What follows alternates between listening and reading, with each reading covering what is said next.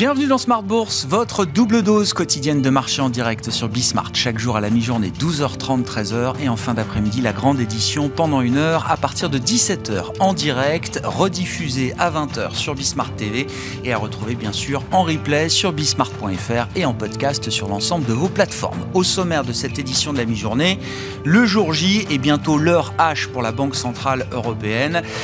Tout le monde s'est plutôt calé sur l'idée que la BCE allait monter ses taux de 75 points de base ce jeudi, après une première hausse de taux au mois de juillet de 50 points de base. La question étant de savoir et ensuite, quel sera le message qui accompagnera cette jumbo hike de la part de la Banque Centrale euh, Européenne Et euh, quelle peut être la stratégie euh, de la Banque Centrale Européenne pour la suite face au, choc que connaît aujourd'hui l'Europe, un hein, choc récessionniste et inflationniste, qui est une situation évidemment complexe à gérer pour une banque centrale. Réponse donc tout à l'heure à partir de 14h. La décision est communiquée à 14h15 et la conférence de presse de Christine Lagarde sera à suivre dans la foulée. Nous reviendrons bien sûr ce soir sur euh, la décision de la BCE et les conséquences que cette décision aura pu avoir sur le marché. On surveillera de près notamment la réaction de l'euro, qui n'est pas un objectif principal, mais qui est quand même euh, un sujet euh, surveillé par la Banque Centrale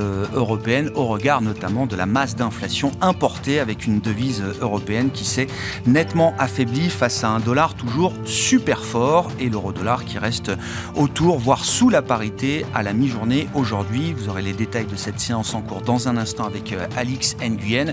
Et puis autre moment important pour l'Europe dans les prochaines heures et les prochains jours, euh, la réforme du marché euh, européen de l'énergie avec des propositions qui ont été avancées hier par la présidente de la Commission européenne et déjà des réactions assez vocales de la part d'un pays comme la Pologne par exemple, à travers son Premier ministre qui estime que l'idée de taxer ou de mettre à contribution les euh, profits des énergéticiens ne doit pas être une priorité dans cette réforme. Le Premier ministre polonais qui euh, propose par exemple de suspendre temporairement pour euh, un an ou deux le marché européen des permis carbone, ce qui permettrait selon lui d'alléger évidemment les coûts de production de, de l'électricité, mais qui serait un, signal très compliqué à gérer quand même dans l'horizon de la transition énergétique et l'objectif d'une décarbonation des économies européennes à horizon 2050. Les débats donc promettent d'être tendus avec une première réunion des ministres européens de l'énergie qui se tiendra demain. Voilà pour les sujets du moment sur la table et puis nous parlerons bien sûr stratégie d'investissement.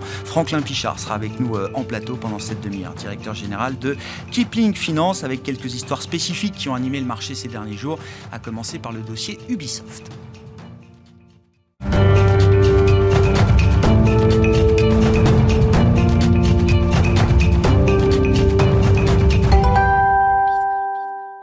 Jour de décision pour la Banque Centrale Européenne. On fait le point sur les infos clés de marché à mi-séance avec vous, euh, Alix Nguyen. Et avant cette décision de la BCE, évidemment, on comprend l'attentisme des investisseurs et un CAC 40 à Paris qui euh, évolue sans tendance.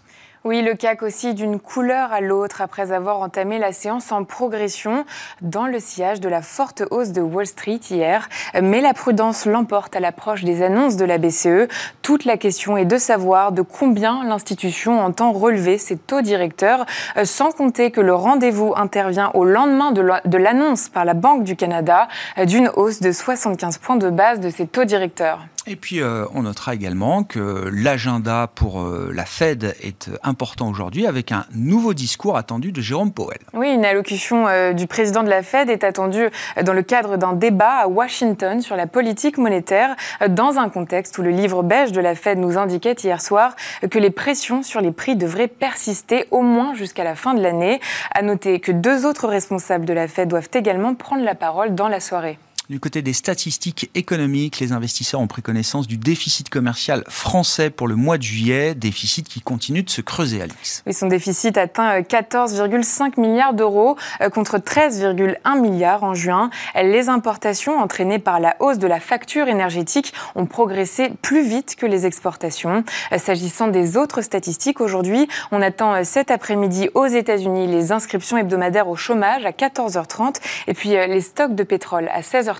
Et puis sur le plan des valeurs et des secteurs, quels sont euh, celles et ceux qui se distinguent aujourd'hui à Paris notamment, Alix? Eh bien sur le plan euh, sectoriel en Europe, les banques et l'assurance caracolent en tête du stock 600. Euh, le compartiment des ressources de base qui a perdu plus de 2% hier sous l'effet du ralentissement des exportations chinoises rebondit désormais. Et puis à Paris, on remarque la chute d'Atos après l'abaissement de la recommandation de Goldman Sachs à vendre. Tendance, mon ami, deux fois par jour, les infos clés de marché à 12h30 et 17h avec Alix Nguyen dans Smart sur Bismart.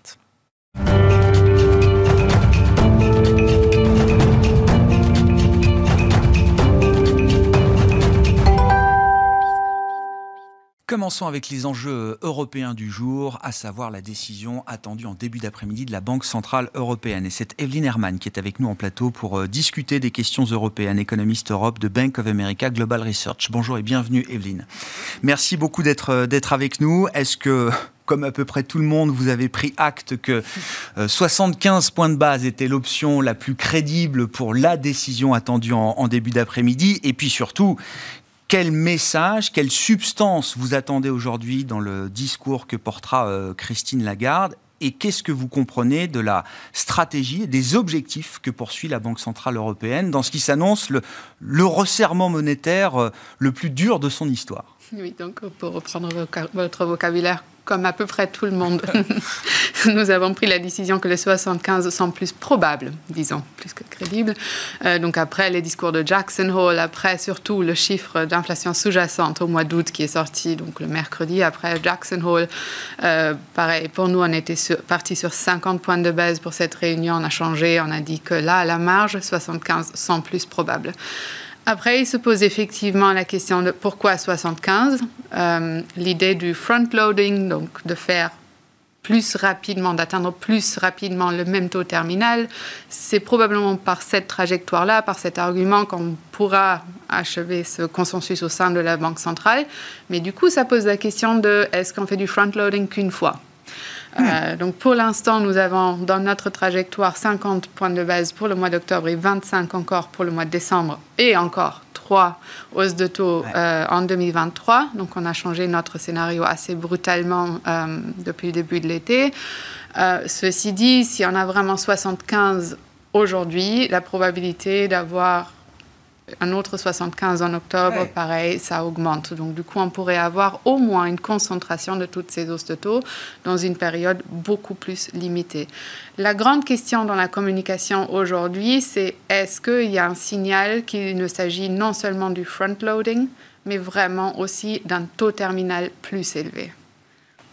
C'est là où il y a deux discours qui sont mm. à l'intérieur de la Banque centrale, par Schnabel d'un côté et par Lane de l'autre. Donc Schnabel est pour front-loading, mais aussi pour l'idée que l'inflation très élevée aujourd'hui représente un risque pour les anticipations d'inflation.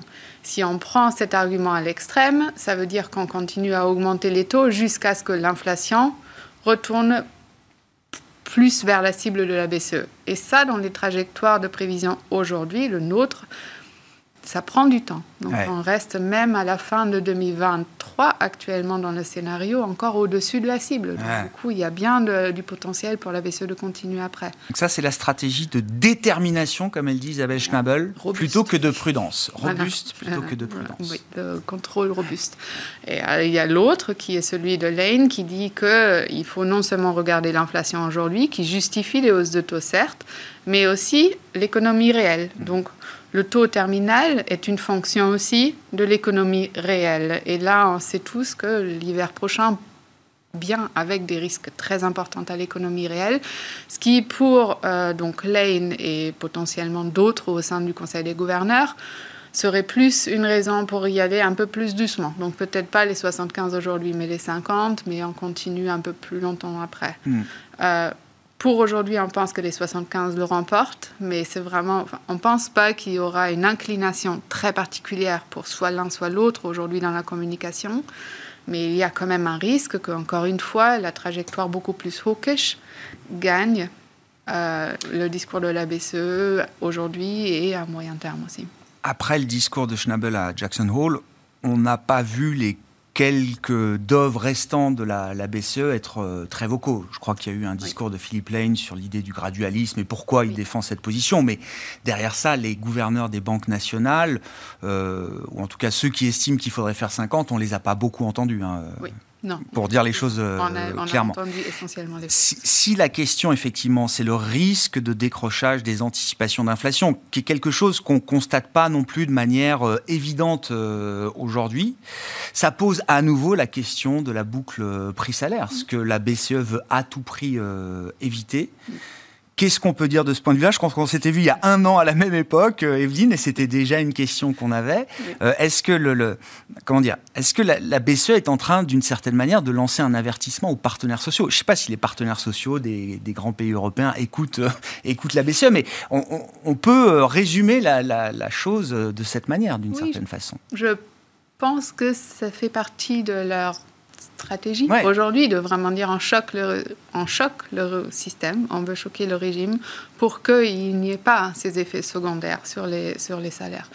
Aujourd'hui, on en voit très peu. Il y avait le chiffre de négociation salariale, enfin, c'est une série temporelle expérimentale de la part de la BCE, au T1 qui avait sauté à 2,8% en glissement annuel.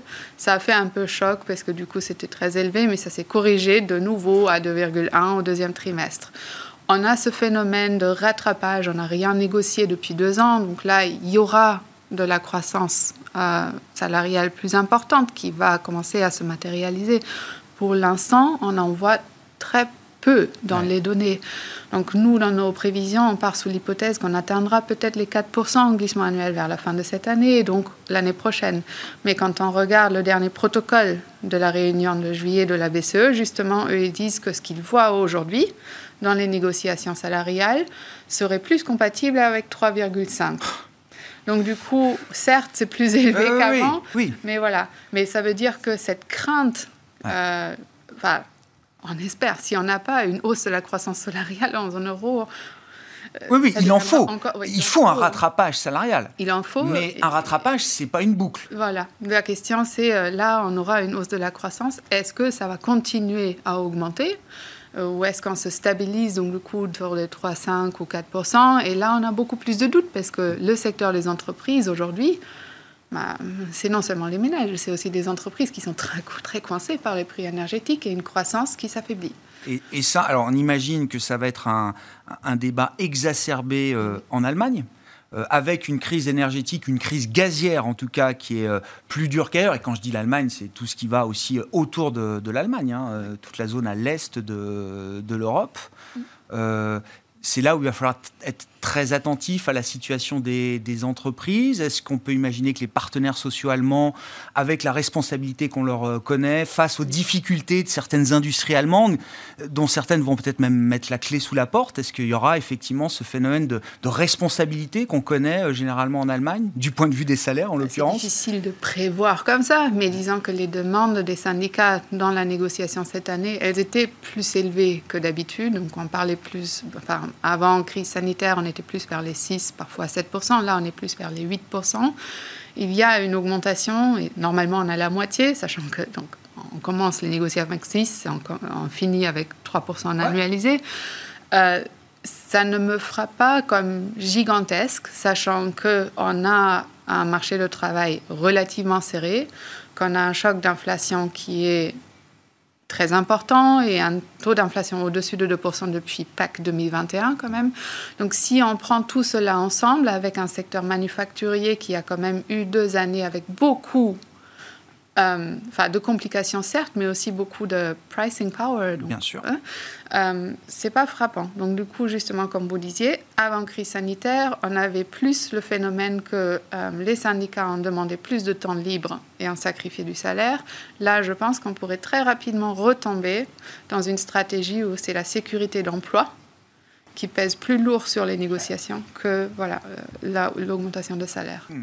Parce que du côté patronal, notamment dans l'industrie, on, est, euh, j'imagine, très inquiet, mais comment cette inquiétude euh, transparaît dans les discours aujourd'hui des organisations patronales euh, Oui, ça C'est une question de vie ou de mort? Non, mais enfin, je veux dire, c'est comme ça que la question se pose pour un certain nombre d'entreprises et d'industries en Allemagne. Oui, On n'a pas l'habitude d'entendre ce discours venant de l'industrie. on a l'habitude d'entendre ce discours quand c'est vraiment crise, donc là, là, on y arrive. il y avait un sondage qui a été publié hier ou avant-hier du BDI, donc de, oui, le lobby industriel, l'organisation des, entreprises industrielles en mhm. Allemagne. Qui justement disait qu'il y a un peu plus qu'un tiers des entreprises qui répondaient à ce sondage qui disaient qu'ils sont existentiellement menacées par la flambée de prix énergétiques.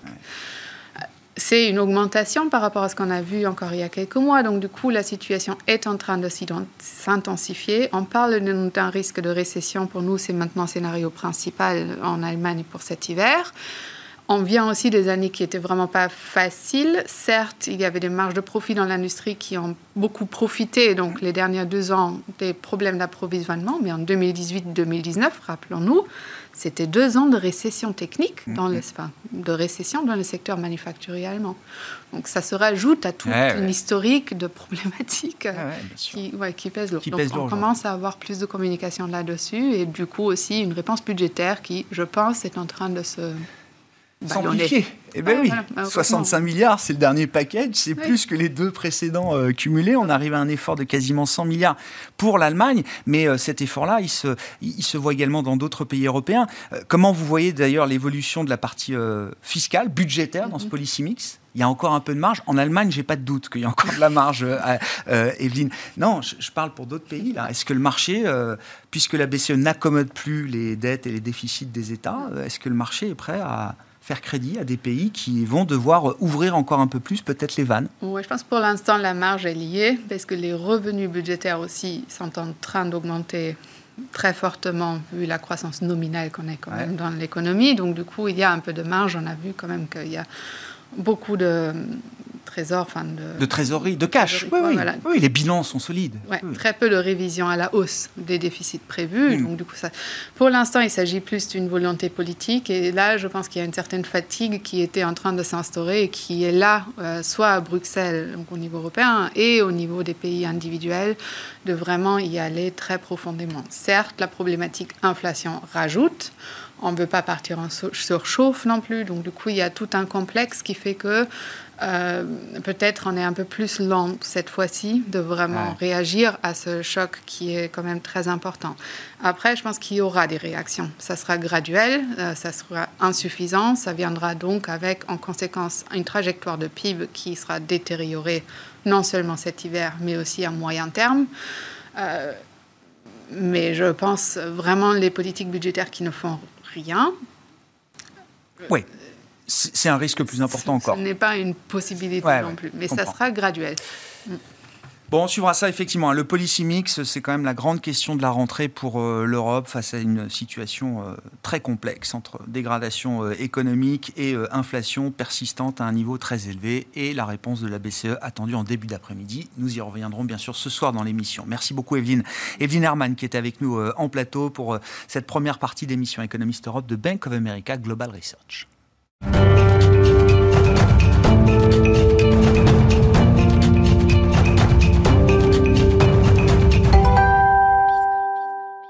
Bon, comment est-ce que les investisseurs se positionnent par rapport à ce qu'on vient de décrire, notamment pour l'Europe? Parlons-en avec Franklin Pichard, à mes côtés en plateau également, directeur général de Kipling Finance. Bonjour et bienvenue, euh, Franklin. Bonjour, Grégoire. Bon, euh, Evelyne a bien décrit effectivement une situation complexe euh, aujourd'hui en Europe. Bon, le CAC est à 6100 points euh, au moment où on se parle. Hein. C'est pas encore le crack, c'est pas la panique, il n'y a pas de capitulation là des investisseurs sur le marché européen euh, à ce stade. Non, quand il y a des baisses un peu plus importantes que d'autres, on appelle ça des sell-off, et puis finalement, c'est jamais totalement off, euh, mm. puisque ça se répète et, et qu'on le voit. On voit que les investisseurs, euh, derrière toutes ces données euh, macro, ont du mal à comprendre et à anticiper mm. quelles seront l'évolution des marchés dans les prochains mois. Dans ce contexte-là, eh bien, comme c'est très souvent le cas, on l'évoquait ensemble tout à l'heure, on voit les, gérants qui se raccrochent aux chartistes, à l'analyse technique, et on voit pour le CAC, par exemple, que euh, quand on se rapproche de, de 6000 points, le marché repart. Quand on est à 6100 points, le marché euh, consolide un petit peu. Donc on a un range d'une centaine de points depuis quelques temps. C'est rassurant de se dire qu'on reste dans un range, on a identifié les bornes en termes de, psychologie de marché, c'est finalement assez rassurant. Ça reste canalisé euh, d'une certaine manière. C'est ça. On, est, on aimerait bien savoir quel sera le coup d'après. Comme vous le disiez, est-ce qu'on aura une capitulation et qu'on va franchement casser les 6000 points? Est-ce qu'au contraire, euh, à la faveur peut-être de la BCE euh, cet après-midi, de la Fed le 21 septembre, on va euh, s'affranchir de, certaines craintes et peut-être, et puis comme le disait Evelyne, le discours qui accompagnera hmm. au-delà de, de, ce chiffre de, hausse des taux, voir un petit peu comment on va organiser, organiser l'avenir. Nous, de notre côté, ça nous permet de toujours mettre de l'ordre dans les portefeuilles, de renforcer la part américaine des portefeuilles parce que, euh, là encore, Evelyne vient de bien expliquer euh, la complexité de la situation européenne, énergétique, politique, économique, et euh, on trouve que euh, même si évidemment euh, la situation n'est pas limpide et transparente aux États-Unis, on a quand même l'avantage de ne pas avoir euh, la Pologne qui va se mettre en barrière, en, opposition au reste de, la zone. aux États-Unis, même s'il y a des débats entre la Chambre et, et, le Sénat, on est quand même avec une visibilité euh, certainement. Et puis on a eu des indicateurs économiques eh qui montrent que l'économie américaine reste quand même très solide. Mais c'était le débat qu'on avait hier soir euh, en plateau. Euh, soft landing américain, est-ce que c'est encore possible? La conclusion, alors j'étais avec des économistes optimistes peut-être, mais oui, peut-être même que les chances d'un soft landing, elles restent peut-être faibles, mais elles se renforcent. En tout cas, pour l'instant, y a quand même l'idée que l'inflation, qu'un certain nombre de, de pressions inflationnistes sont en train de se détendre avec une dégradation minimale du euh, marché du travail. Et quand je dis dégradation, euh, on reste sur un marché du travail très très tendu. Pour l'instant, c'est... Euh, dire, c'est le plan parfait pour l'instant. Oui, pour le moment, c'est le plan parfait. Et puis, l'autre argument, c'est qu'effectivement, les investisseurs n'ont pas envie d'avoir trop d'euros en ce moment. Ils préfèrent être sur le dollar, même si on est à parité, qu'on casse cette parité euh, cette semaine encore à nouveau, euh, eh bien, on considère qu'on est peut-être plus protégé en étant sur des actions américaines avec du dollar plutôt que sur des entreprises dont on a une visibilité un petit peu plus euh, sombre dans les mois à venir en Europe. En revanche, euh, on continue de privilégier d'avoir des valeurs très internationales qui libellent une part importante de, de leurs euh, marchandises en, dollars. je pense à Safran, par exemple. On a vu, d'ailleurs, c'est un titre qui valait 100 euros, qui était 150 euros, qui était tombé à 50 euros au lendemain du Covid, qui est autour de 100 euros aujourd'hui. Les objectifs des analystes, c'est entre 134 et 135. Et puis Goldman, hier, sort euh, une étude revoit la hausse et passé de 134 à 150 euros, d'où la, hausse euh, marquée de, de Safran hier. Donc on est euh, sur des titres comme ça qu'on va aller sélectionner dans la cote en se disant si on reste sur des valeurs européennes, on reste sur des valeurs européennes qui offrent un potentiel malgré les, nuages qui ne cessent d'assombrir le ciel en ce moment des valeurs dollars, quoi. Les valeurs dollars. on trouve en Europe des valeurs dollars, mais on est toujours euh, sur l'idée du dollar. Bien sûr. Dollar fort, effectivement, euh, historiquement fort face à un ensemble de, devises, pas que, pas que l'euro, bien sûr, le sterling, le yen japonais, hein, qui sont effectivement là des devises qui se sont euh, littéralement crachées tout au long de ces, ces, derniers mois. Il y a un dossier qui a fait l'actualité hier et qui mérite qu'on y revienne encore aujourd'hui, Franklin, c'est le dossier Ubisoft. Effectivement, moins 18% quand même à la clôture, alors que Tencent euh, bah, se donne les moyens d'augmenter sa participation dans euh, Ubisoft. Comment on explique euh, déjà qu'est-ce qu'il faut comprendre de la mécanique capitalistique qui est en train de se mettre en place et comment on explique la, chute du titre Ubisoft hier? Alors on va déjà replacer Ubisoft dans un contexte, un secteur où on voit euh, les, grands majors euh, tenter de euh, rafler et de ramasser les éditeurs de, jeux vidéo. on a actuellement Amazon avec Electronic Arts, on a eu d'autres opérations mm. avec des niveaux de valorisation qui portaient un petit peu et qui soutenaient Ubisoft, et une opération qui aujourd'hui se fait avec Tencent, mais qui est une opération qui finalement est une très bonne opération pour la famille et une très mauvaise opération pour les actionnaires minoritaires individuels. individuels d'Ubisoft. Euh, je m'explique. Euh, la famille Guillemot, donc à travers sa holding, pour faire simple, euh, va faire euh, céder pour 200 millions, faire une augmentation de capital de 100 millions, donc ça va être un petit peu dilué au passage, et tout ça sur un cours de 80 euros. Euh, mais euh, du coup, Tencent va bloquer également pour se protéger contre une OPA inamicale euh, et autres.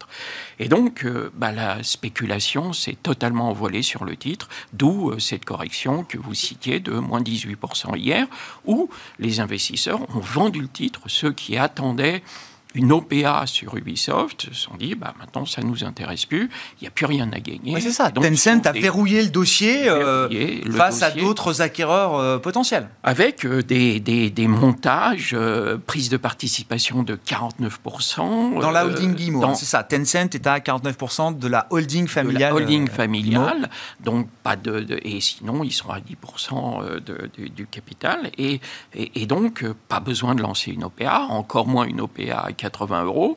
Donc euh, les actionnaires sont perdants euh, sur toute la longueur. Alors maintenant, on commence à lire, le lendemain de la débâcle, j'ai envie de dire, euh, que finalement, il y a quand même des, des, des, des, jeux et des sorties de jeux qui sont prévues avec une croissance embarquée et des bonnes nouvelles qui peuvent aller. Donc, autour de, de, 35 euros à peu près, c'est peut-être peut-être ceux qui n'en avaient pas, qui n'en ont jamais eu, euh, l'occasion, une fois que la spéculation est verrouillée et terminée, euh, l'occasion de revenir sur un titre qui, malgré tout, a une vraie valeur euh, en tant que modèle industriel. Hein.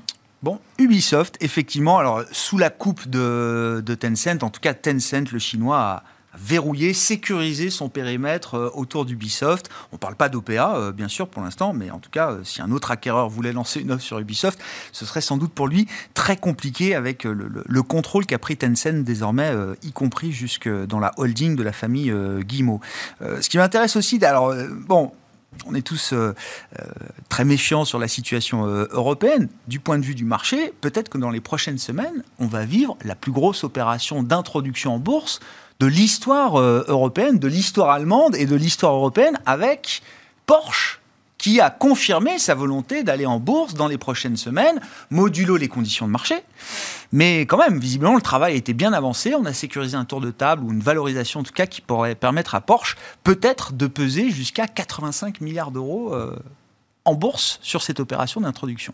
Oui, ça donne un peu de vertige. Alors effectivement, c'est la plus grosse euh, IPO en Allemagne. Je crois qu'en Europe, il y en a une en 1999, donc euh, j'étais pas né. Ça remonte. Et donc, euh, effectivement, ça, ça remonte.